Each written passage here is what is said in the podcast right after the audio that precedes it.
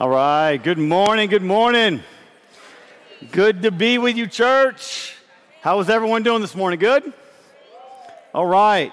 Who wants to talk about complaining and negativity and grumbling? We're not going to touch on gossip this morning, so I'm, going let, I'm letting you off the hook, okay? All right. We are in Numbers chapter 11. I'm going to waste no time because I got a lot of ground to cover, so there's your intro, all right? Pull out, the, pull out your Bible, God's Word, God's truth, final sole authority of truth. Amen? Pull that out, and we're going to be in Numbers chapter 11 today. Uh, we're back in our Moses series. We're going to be in Moses for 10 weeks. Okay, for 10 weeks, we're going to be in Moses. Today, we're going to be talking about attitude adjustment. We all need to have, at times in our lives, an attitude adjustment. I, I might step on some toes this morning as I'm stepping on my own before I step on yours. So, we're going to talk about it, okay? Numbers chapter 11. Turn there and keep your hand there because we're going to be looking at that chapter together. I want to encourage you to pull out your notes. I've got some fill in the blanks for you. I got a lot of scripture verses, so not much room to write. You're just going to have to write in the margins, and, and uh, we will get through it together, all right? Um, the focus now is the Israelites wandering in the wilderness. Okay, so we've, we've, we've, we've brought in the narrative to this point of the story. So God's raised up a deliverer. God's people have been delivered, rescued from bondage, oppression, uh, genocide, infanticide. Moses this prophet, this servant, this leader, this deliverer. He ultimately points us to Jesus. He brings God's people out of Egypt by the strong and mighty arm of the Lord. God performs these amazing miracles. They, they leave Egypt. God's given them freedom, parts the Red Sea, and they begin their wandering in the wilderness. God gives them the Ten Commandments, which is really just the, the intro, the beginning of the Mosaic Law. So, and so this is where we're at. So today we're going to be in the book of Numbers. It's the fourth book in the Old Testament. It's part of the Pentateuch. It's the first five books of the Bible Genesis, Exodus, Leviticus, Numbers, Deuteronomy. Moses wrote all five books uh, of, the, of the Old Testament, the first five, the Pentateuch. Now, the book of Numbers covers 38 years of wandering in the wilderness. So we, we've only scratched the surface. The, the few stories we've looked at only scratching the surface. 38 years of wandering in the wilderness by the Israelites before they enter the promised land. Here's the context. Let me give you a quick context. God has given his people the law, he's revealed who he is, and he's commanded them how to live. The nation of Israel leaves Sinai and they go to the wilderness of Paran. Let me say, let me just make a kind of a interject here real quick. When you, he, when you hear people say, well, you know, we're under grace, not law, so the Ten Commandments and, and, and the truth principles of God's Word in the Old Testament, they don't apply to us. Here's what you just need to say, maybe not to them, but in your mind, you don't know what you're talking about, okay? The Old Testament applies to us today as believers. It's God's moral law. It applies to us. So, God, in His grace, in His love, He reveals who He is. He reveals His nature, His character to Moses and the people. And He lays out, He gives them this, this foundation. He gives them the perfect blueprint for how to build their lives and build their marriages and, and build relationships with other people. And so, God, in His grace, He does this, right? He doesn't leave His people floundering or, or you know, just to themselves. This is the mercy of God. God gives His people His word, just like He gives us His word today. The nation of Israel, they leave Sinai, they go to the wilderness of Paran. Now, look in Numbers chapter 10. Back up real quick. Numbers 10, 11 to 12. This is the context. This is going to frame our discussion this morning. In the second year, so everything we've looked at takes us to this point, takes us to year two. In the second year, in the second month, on the 20th day of the month, the cloud lifted from over the tabernacle of the testimony. Now, the tabernacle, God instructed Moses, build this tabernacle. This is where my presence uh, will dwell, and this is what Moses did. And, and, and the people made sacrifices. We know all about that. And then it says, and the people of Israel set out by stages from the wilderness of Sinai. And the cloud settled down in the wilderness of Paran. You know what I love about this? Not just the context of where we're at, but I love how God, He was very gracious to His people. He said, Here, Here's the deal. When, when the, the cloud of fire, uh, when it moves, that's when you move. The cloud of fire is going to give you warmth, it's going to give you light. But when the cloud is, is not there, settle down, right? And so they're two years in, they start traveling. Now, let's look at the end of chapter 10, verses 33 to 34. So they set out from the mount of the Lord, okay, Mount Sinai, three days' journey. I want you to underline that. That is going to be so critical. So they leave the mount of the Lord. I mean, do you remember how, like, the people couldn't go up and Moses went up and God came down and flashes of lightning and his glory and the Shekinah of glory was just blazing on that mountain. The people experienced God. They experienced his glory and his presence. Only Moses could go up there. And Moses spent a long time up there, we know that. Now it says they leave the mount, they leave Mount Sinai, three days' journey. And the ark of the covenant of the Lord went before them, three days' journey to seek out a resting place for them. And the cloud of the Lord was over them by day whenever they set out from the camp. So you have the pillar of fire at night, the cloud during the day. Now, before we jump into Numbers 11, big ideas complaining, I want to share two quick uh, passages in the New Testament. 2 Timothy chapter 3, 16 to, 16 to 17. All scripture is breathed out by God. Your translation may say inspired by God. Literally, breathed out, inspired by God, and profitable for teaching, for reproof, for correction, for training in righteousness, that the man of God may be complete, equipped for every good work. So, what does it say? What does it say, church? All scripture. Someone say, all scripture. Old Testament, New Testament, 39 in the Old, 27 in the New. Every book, every chapter, every verse, all scripture is what? Inspired, breathed out by God. This, we hold the very words of God in our hands this morning. People wonder, is there a God? There is a God because He's revealed Himself to us. We can know Him. So the book of Numbers is a part of that all y'all. Right? It's inspired by God. God preserved His word so that we could know Him and we could walk with Him, that the man of God may be complete, equipped for every good work. Now, look at 1 Corinthians. 1 Corinthians, another book that the Apostle Paul was inspired by the Holy Spirit to, to pen to the church Corinth. Notice what he says. Now, these things, speaking of Old Testament saint stories, these things took place as examples for us. Circle or underline that word examples. That we might not desire evil as they did. Underline that. Desire evil. Do not be idolaters, as some of them were. As it is written, the people sat down to eat and drink and rose up to play. We must not indulge in sexual immorality, as some of them did, and 23,000 fell in a single day. We must not put Christ to the test, as some of them did, and were destroyed by serpents, nor grumble, underline that. We're going to talk about grumbling. And I challenge you, challenge you to go home and not make one grumbling statement the rest of the day. I dare you.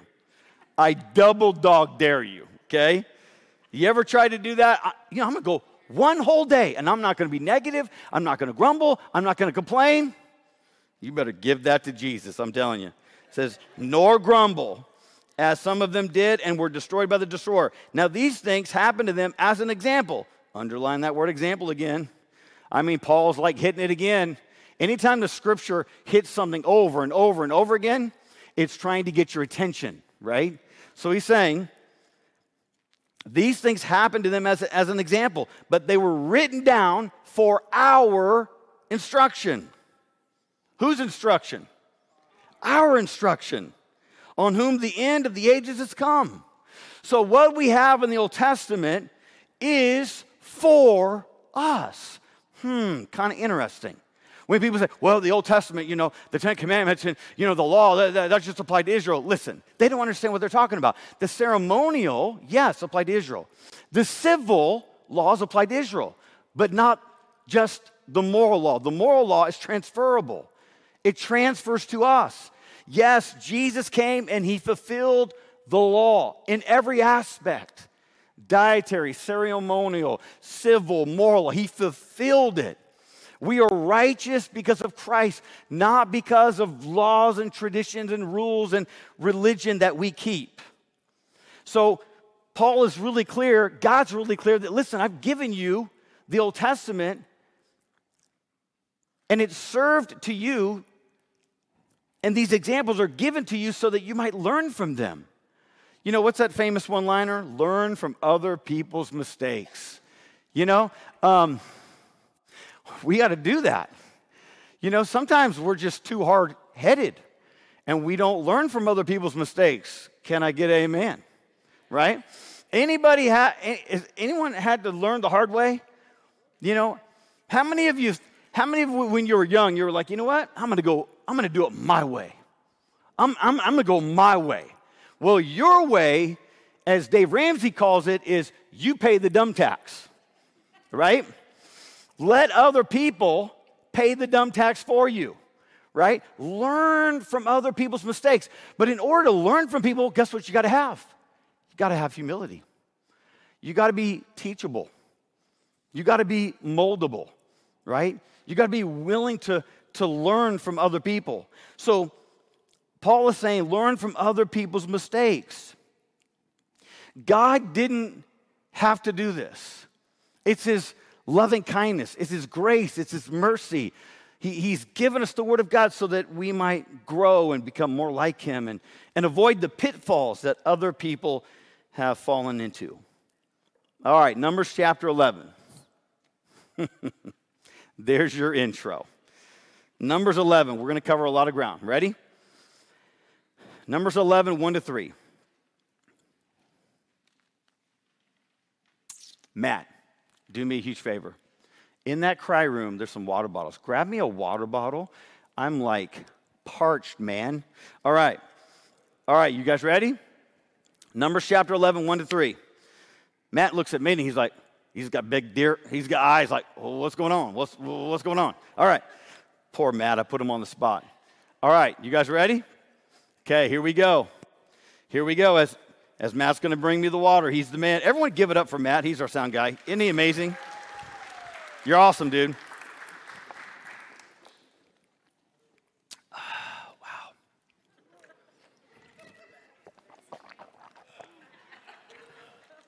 Some of you are grossed out by that, huh? Swishing water in your mouth? You're welcome. All right.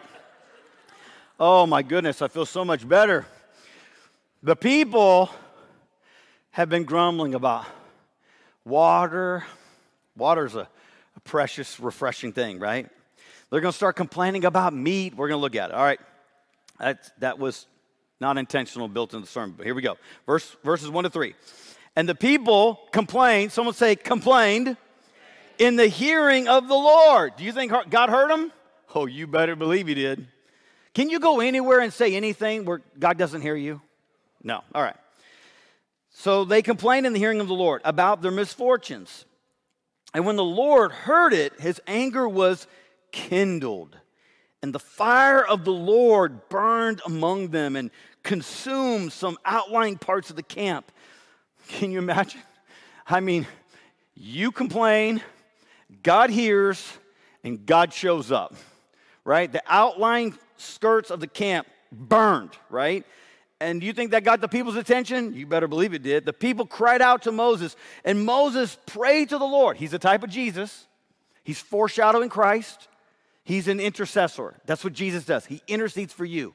We cry out, Jesus takes our prayers to the Father. He intercedes for us. So Moses prayed to the Lord, and the fire, and the fire died down. So the name of that place was called Taberah because the fire of the Lord burned among them. Here's point number one when you're not content, you put God to the test. You put him to the test. Now, this is going to be, this might be more of a hard message, right? Because this is so real for us. I mean, eh, who doesn't struggle with complaining? Who, who doesn't? Okay, exactly. I, sometimes I ask questions and people start raising their hand. I'm thinking, put your hand down, put your hand, put your hand down. All right? When you're not content, you put God to the test. The text says, the people complained in the hearing of the Lord about their misfortunes. You can't go anywhere without God hearing you. God hears your complaining. He hears my complaining. He hears our negativity. Someone has defined complaining this way very similar to the definition I looked up this week express dissatisfaction with a circumstance that is not wrong. It's a dissatisfaction with something that is not wrong. It's, it's not morally wrong, it's not sinful, you just don't like it. God is telling us in Numbers chapter 11 don't be a complainer. How many of you maybe have a friend? I was going to say a spouse uh, a friend that is um, more glass half empty. I'll say it that way.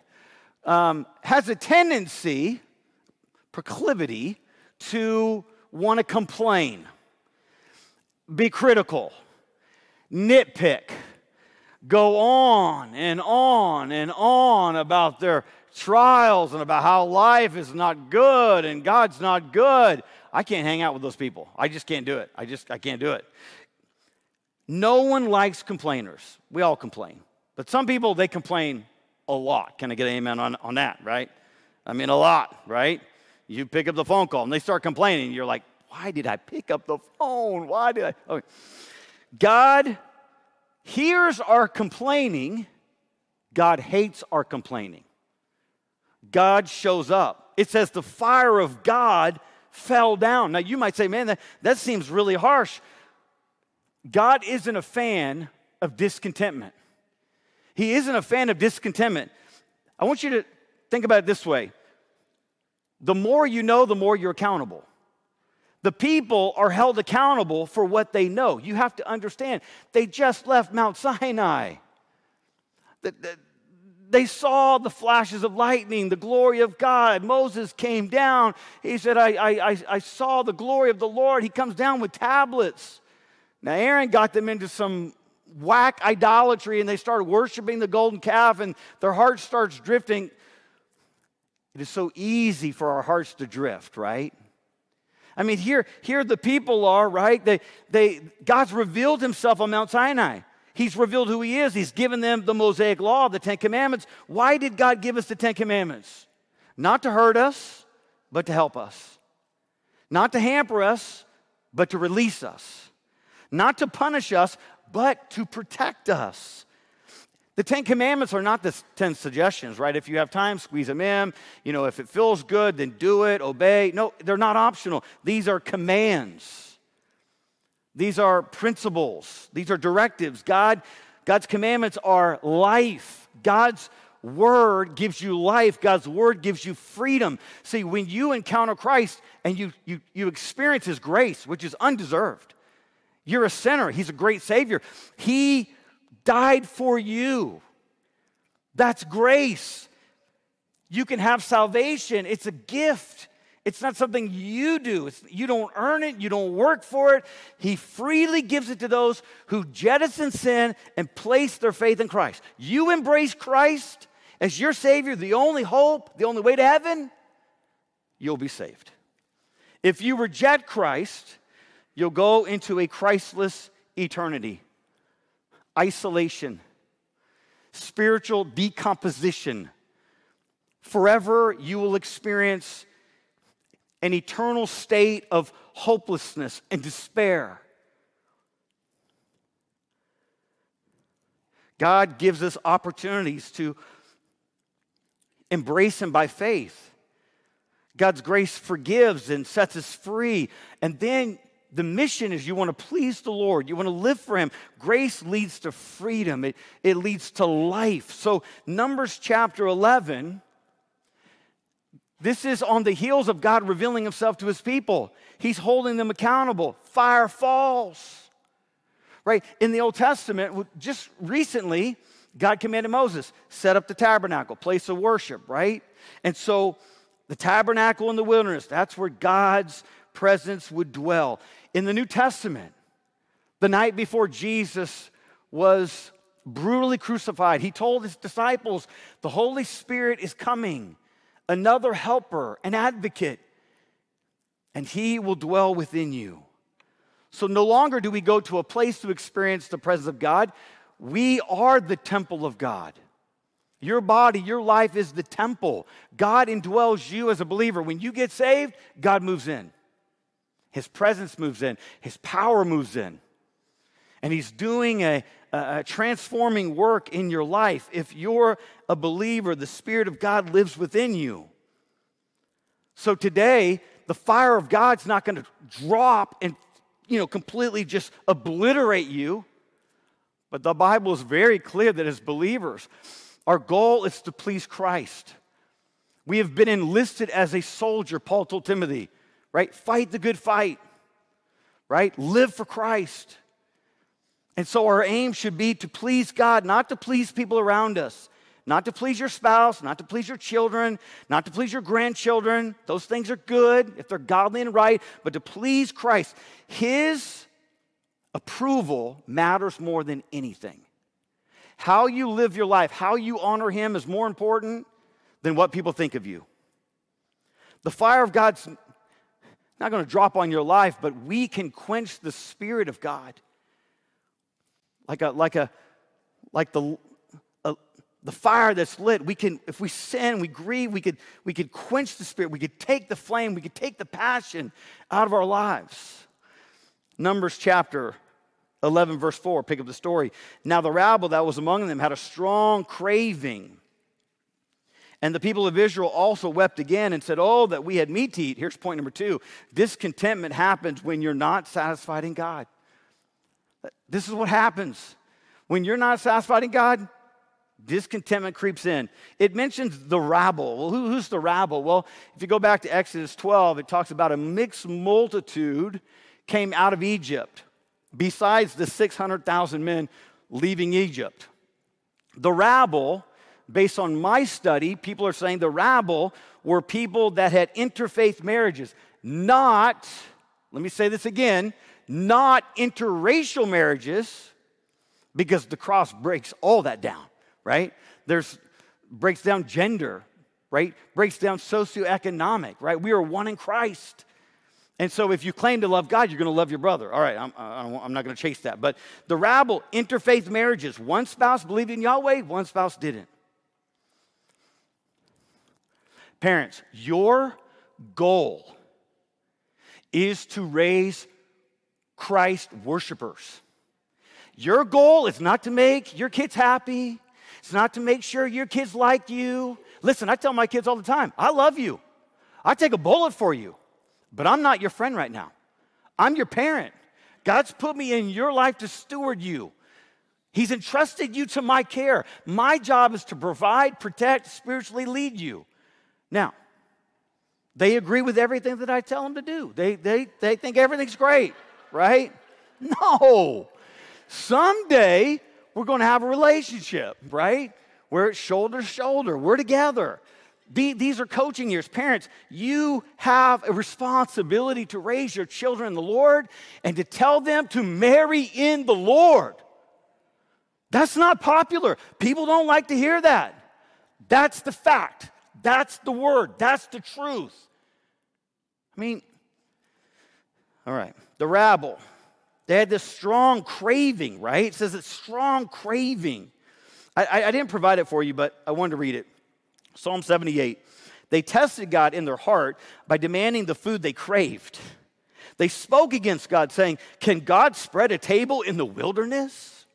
They were testing God. They were doubting God. God, you can't spread a table. You can't come through. You're not big enough. You're not powerful enough. You're not loving enough. You can't do this. The people were saying, God, your provision is not enough. Man, I'm so guilty there. I'm so guilty. You, you, you don't understand. You, you, you don't understand what a pastor goes through. It's lonely. There's so many things that you can share it, but people, they're not going to understand. It's, it's lonely at times. It's hard doing ministry. You know, you're serving God, but you're trying to shepherd and care for people. You're trying to lead with vision. You're trying to steward things. You're trying to take care of a staff. And you're accountable ultimately to a board and the church. And there's a lot of responsibility, there's a lot of burdens there. And there have been times in my life where, where I've said to God, God, your provision is not enough. What do I mean by that? God, I want more people at Summit. And I've checked my heart on it. I think my heart's pretty pure, but there is some impure motives there somewhere. It's always been about Jesus. It's never been about me. It's always about Jesus. So I think there's this, this holy discontent. I, I want to reach more people for Christ, but at times I struggle with God like, can't we have more?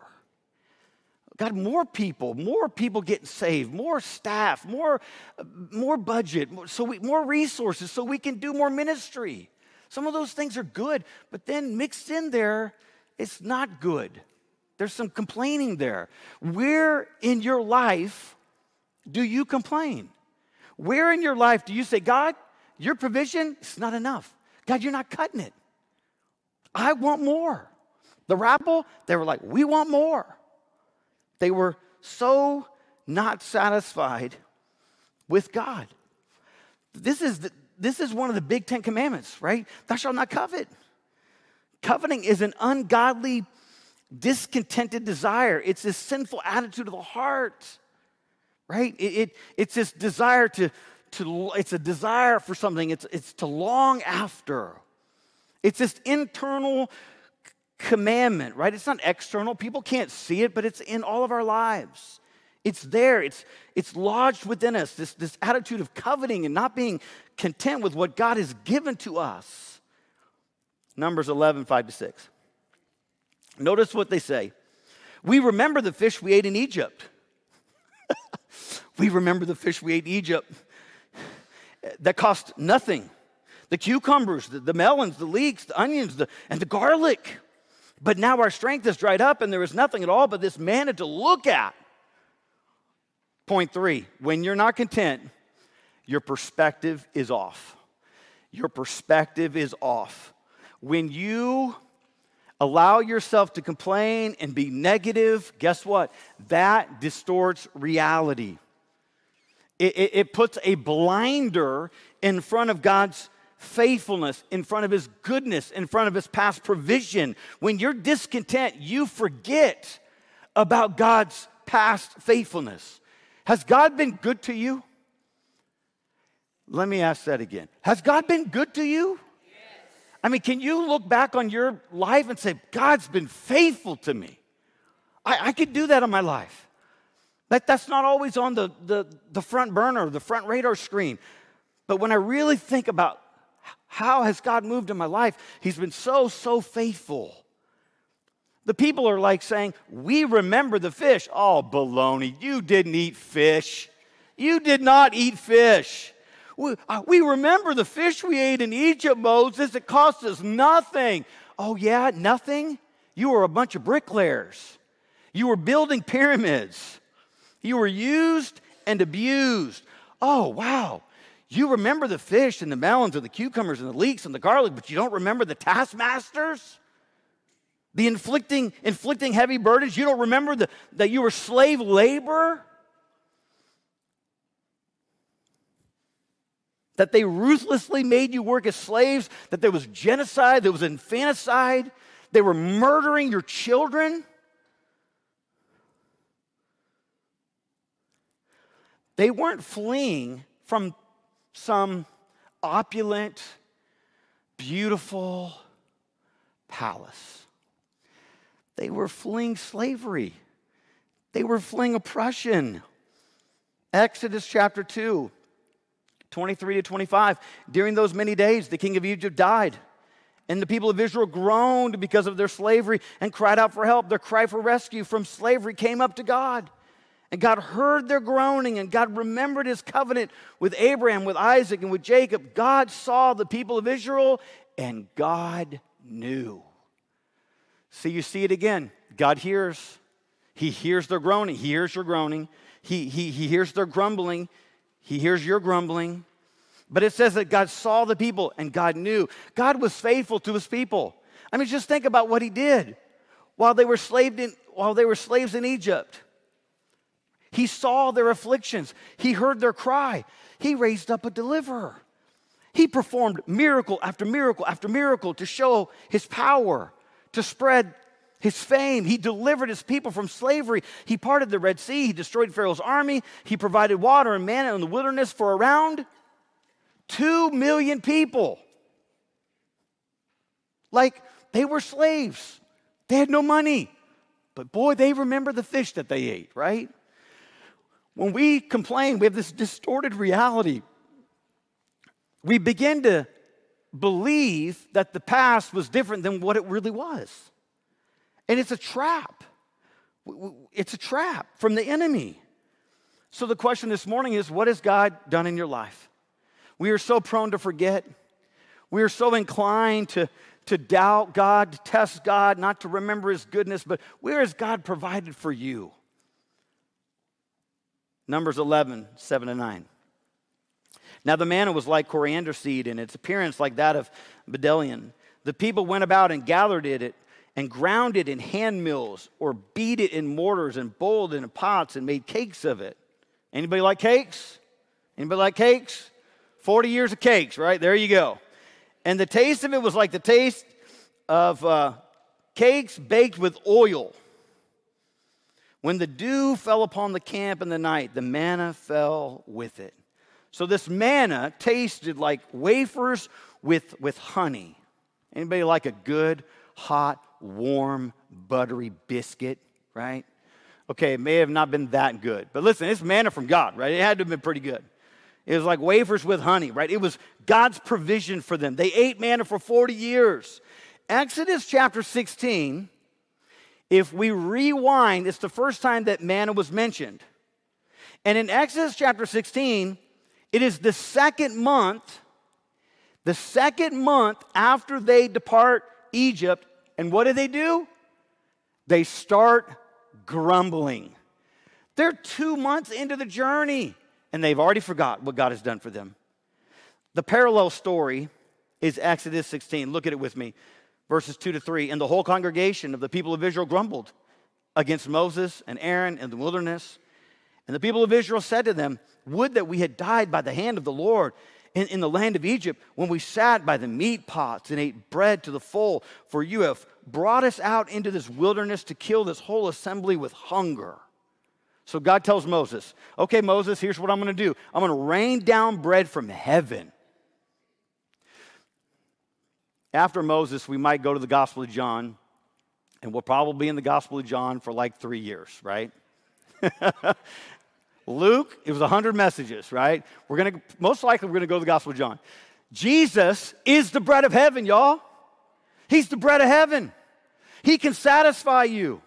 So God's like, I'm raining down bread, I'm raining down provision, I'm raining down blessings. And the people, they're going to gather a day's portion every day. And, and God tells Moses, hey, listen, Moses, just let me give you the 411. It's a test, Moses. This is a test.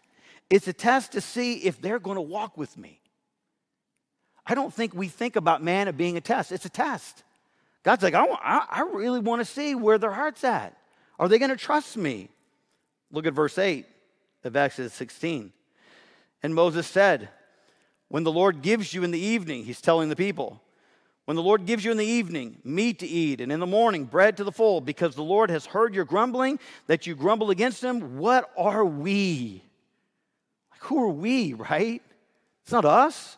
He says, Your grumbling is not against us, but against the Lord. Here's point four grumbling is a sign that you're not content with what God has given you. Grumbling is a sin. Complaining is a sin. Being negative about God's provision is a sin. God tells Moses, at twilight, you're going to eat meat. In the morning, you're going to be filled with bread. Look at verses 14 to 15. And when the dew had gone up, there was on the face of the wilderness a fine flake like thing, fine as frost on the ground. When the people of Israel saw it, they said to one another, What is it? They did not know what it was. And Moses said to them, It is the bread that the Lord, Yahweh, has given you to eat. A while back, a member of our church, Larry Doris, he, is, uh, he facilitates one of our community groups. And uh, it's a group that got launched um, actually this past fall, which, by the way, my group just launched a brand new community group. It is for newly empty nesters.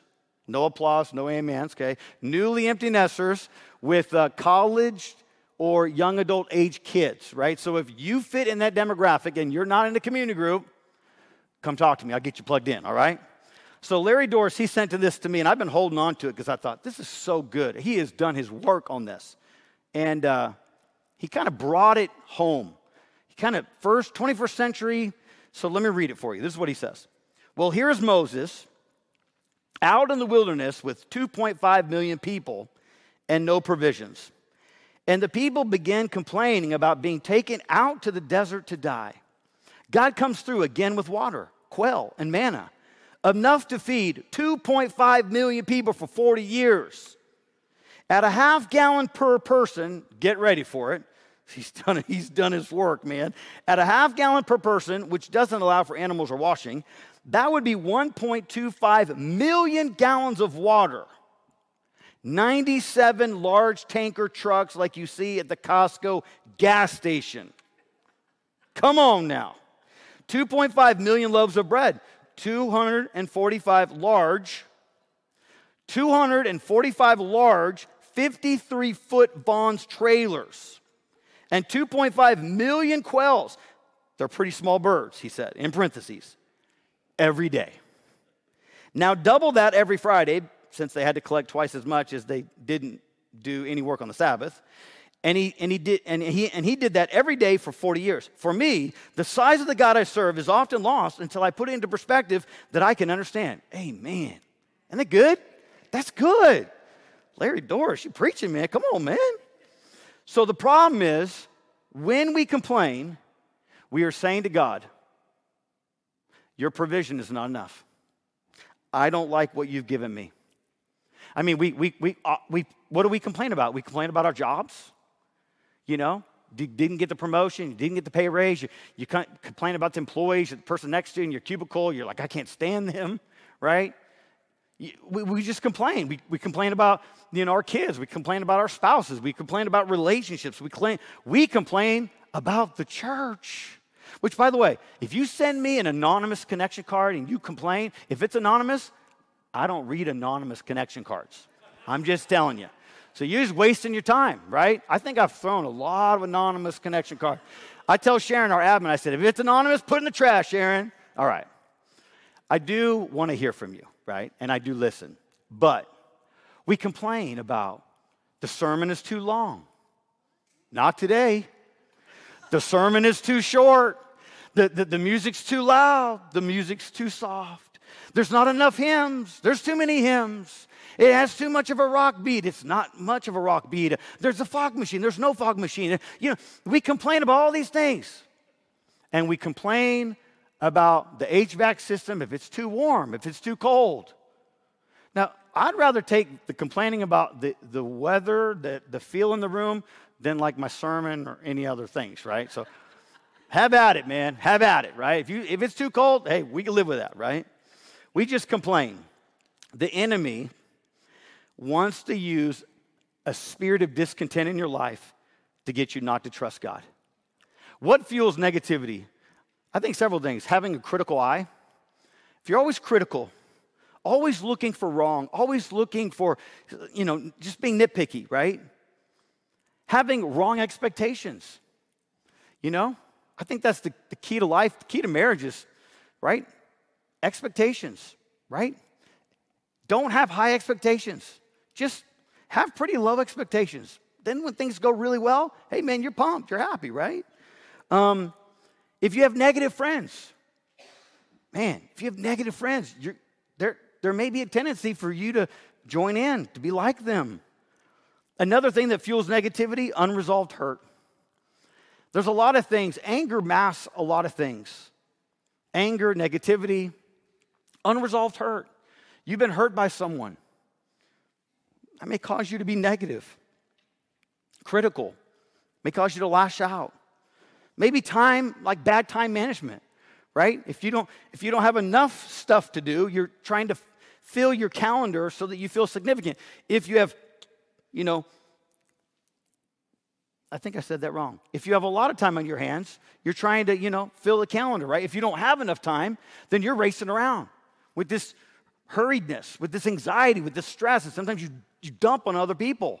You're critical, you're negative, you're frustrated. Look at Numbers chapter 11, 10 to, 10 to 15. Moses heard the people weeping throughout their clans, everyone at the foot of, uh, of his tent. And the anger of the Lord blazed hotly, and Moses was displeased. Moses said to the Lord, Now, this is not one of Moses' finest moments. The, the people are complaining, and then Moses, he starts complaining towards God, right? He's bitter, he's frustrated, he's venting. Moses says to the Lord, Why have you dealt ill with your servant? Like Moses like, I'm getting the raw end of the deal here. Like, what have I done to deserve this? Why have I not found favor in your sight that you lay the burden of all this people on me? Did I conceive all this people? Did I give them birth? That you should say to me, Carry them in your bosom, as a nurse carries a nursing child to the land that you swore to give their fathers. Where am I to get meat to give to all this people? It's almost like Moses has forgotten. He's forgotten God's past faithfulness. For they weep before me and say, Give us meat that we may eat. I am not able to carry all this people alone. The burden is too heavy for me. If you will treat me like this, kill me at once. If I find favor in your sight, that I may not see my wretchedness. Moses, he's just fed up. He's a leader. He comes to God and he's very honest. He says, God, I can't carry the burden. I can't do this anymore and he's frustrated. Moses, like, God, I would rather die than continue leading these people. Can you imagine leading two million people? Even though he had delegated, his father in law gave him great advice, and he had leaders, he had people over people, and, but, but still, he was, he was carrying the weight of, of leading all of these people. Here's a leadership principle fill in the blank take your problems to God. You know, as a leader, you're called to lead. And not everyone's going to follow at times. And when you're frustrated, you know, don't take it out on the people. Just get before God. Be real. It's not a fine moment for Moses, but he's very transparent. He's very real. He's, he's crying out to God. He's bringing his problems to God. Moses is pleading. He's, he's interceding for the people. And God is gracious. And you know what? You know what God does? Look at verses 16 to 17. Then the Lord said to Moses, Gather for me 70 men of the elders of Israel whom you know to be the elders of the people and officers over them, and bring them to the tent of meeting, and let them take their stand there with you. And I will come down and talk with you there. And I will take some of the spirit that is on you and put it on them, and they shall bear the burden of the people with you, so that you may not bear it yourself alone. How did God respond to Moses? When Moses came before God and shared his heart, did God just push Moses down? Did he criticize him? Was he angry with Moses? No. He was kind. He was a good father. He listened to Moses. God understood what Moses was going through. And God answered Moses' prayer, his cry, his desperate cry for help. But God said, Listen, we got to pick 70 men, 70 men that, oh, that, that, will, that, will, that will lead with the same godliness and character like you, Moses, and we're gonna, we're gonna spill the spirit from your life onto their life. You are never meant to lead alone. I don't care if that's the church, I don't care if that's your you own a business. You were never meant to lead alone. You have to surround yourself with people that can help you. That's one of the things, I mean, so many things I love about our church. I love that we have leaders who are leading. We have board members that are leading. We have deacons that are leading. We have community group facilitators that are leading, that are caring for people. We have ministry team leaders. We have a staff team that does a phenomenal job. We have leaders that are leading. It cannot fall on one person. Moses is recognizing that. I want us to fast forward to the end of the chapter, and I want to close with a few thoughts, and we're going to be done. In verse, verses 31 to 34. So, real quick, before I read this, in Exodus chapter 16, you remember the people cried out and God provided manna and He provided quail, right? They were grumbling, but there was no there was no judgment, there was no consequence, right? God was gracious and kind. Now you're going to see a repeat of Exodus 16. The people are grumbling, we want meat, right? So let's look at it. Then a wind from the Lord sprang up, and it brought quail from the sea, and let them fall beside the camp about a day's journey on this side and a day's journey on the other side, around the camp, and about two cubits above the ground, several feet, several feet. And the people rose all that day and all night and all the next day and gathered the quail. Those who gathered least gathered ten homers and they spread them out for themselves all around the camp. While the meat was yet between their teeth before it was consumed, the anger of the Lord was kindled against the people, and the Lord struck down the people with a very great plague. Therefore, the name of that place was called Kibroth Hattaavah, because there they buried the people who had the craving. Remember the rabble in verse 4? I think it was verse 4 the rabble, they had this craving for meat. And then it says, then the people wept again, right? They wept the first time in Exodus 16. God provides quail, He provides manna. Now they're weeping again. Now the rabble, because of the desire, they're dead. Here's point five. We're going to end with this. Sometimes your discontentment will get you more than you want. God hears his people complain. And then what does he do? God provides for his people. He makes provision, right? He's good, he's faithful, he's gracious, he's kind. He provides quail, he provides food, right? But we know that in the beginning of chapter 11, God brings fire from heaven, burns up the, the edges of the camp. God's not playing, he's not a fan of discontentment. The difference between Exodus 16 and Numbers chapter 11 is this. Are you ready? I'm going to land the plane on this thought. Sin has consequences. Sin has consequences. The people, they knew Yahweh. God revealed himself to them. He told them how to live life. He said, This is life. This is true life. This is freedom. This is how you should live before me. This is how you please me. This is how you honor me. This, this is sin. He lays it all out. And the people, what do they do? They engage in evil. Remember what I said at the very beginning of the sermon? Remember what I said at the very beginning? When I, when, when we, when I read 1 Corinthians chapter 10, verses 6 to 11, it says, Now these things took place as examples for us that we might not desire evil as they did. When you're not satisfied in God and you don't believe His provision is enough, you are engaging in sin. You're, you're engaging in something that they engaged in, which was evil. And so, as believers in Christ, let's allow the Holy Spirit to challenge us this week. This is going to be a very hard task for me, and I surely think it's going to be a hard task for you let's really engage, tap into the Spirit this week and say, God, help me not to complain. Help me not to forget about your past faithfulness. Help me, Lord, to remember your provision and that what you give me, your grace, is enough. Let's pray.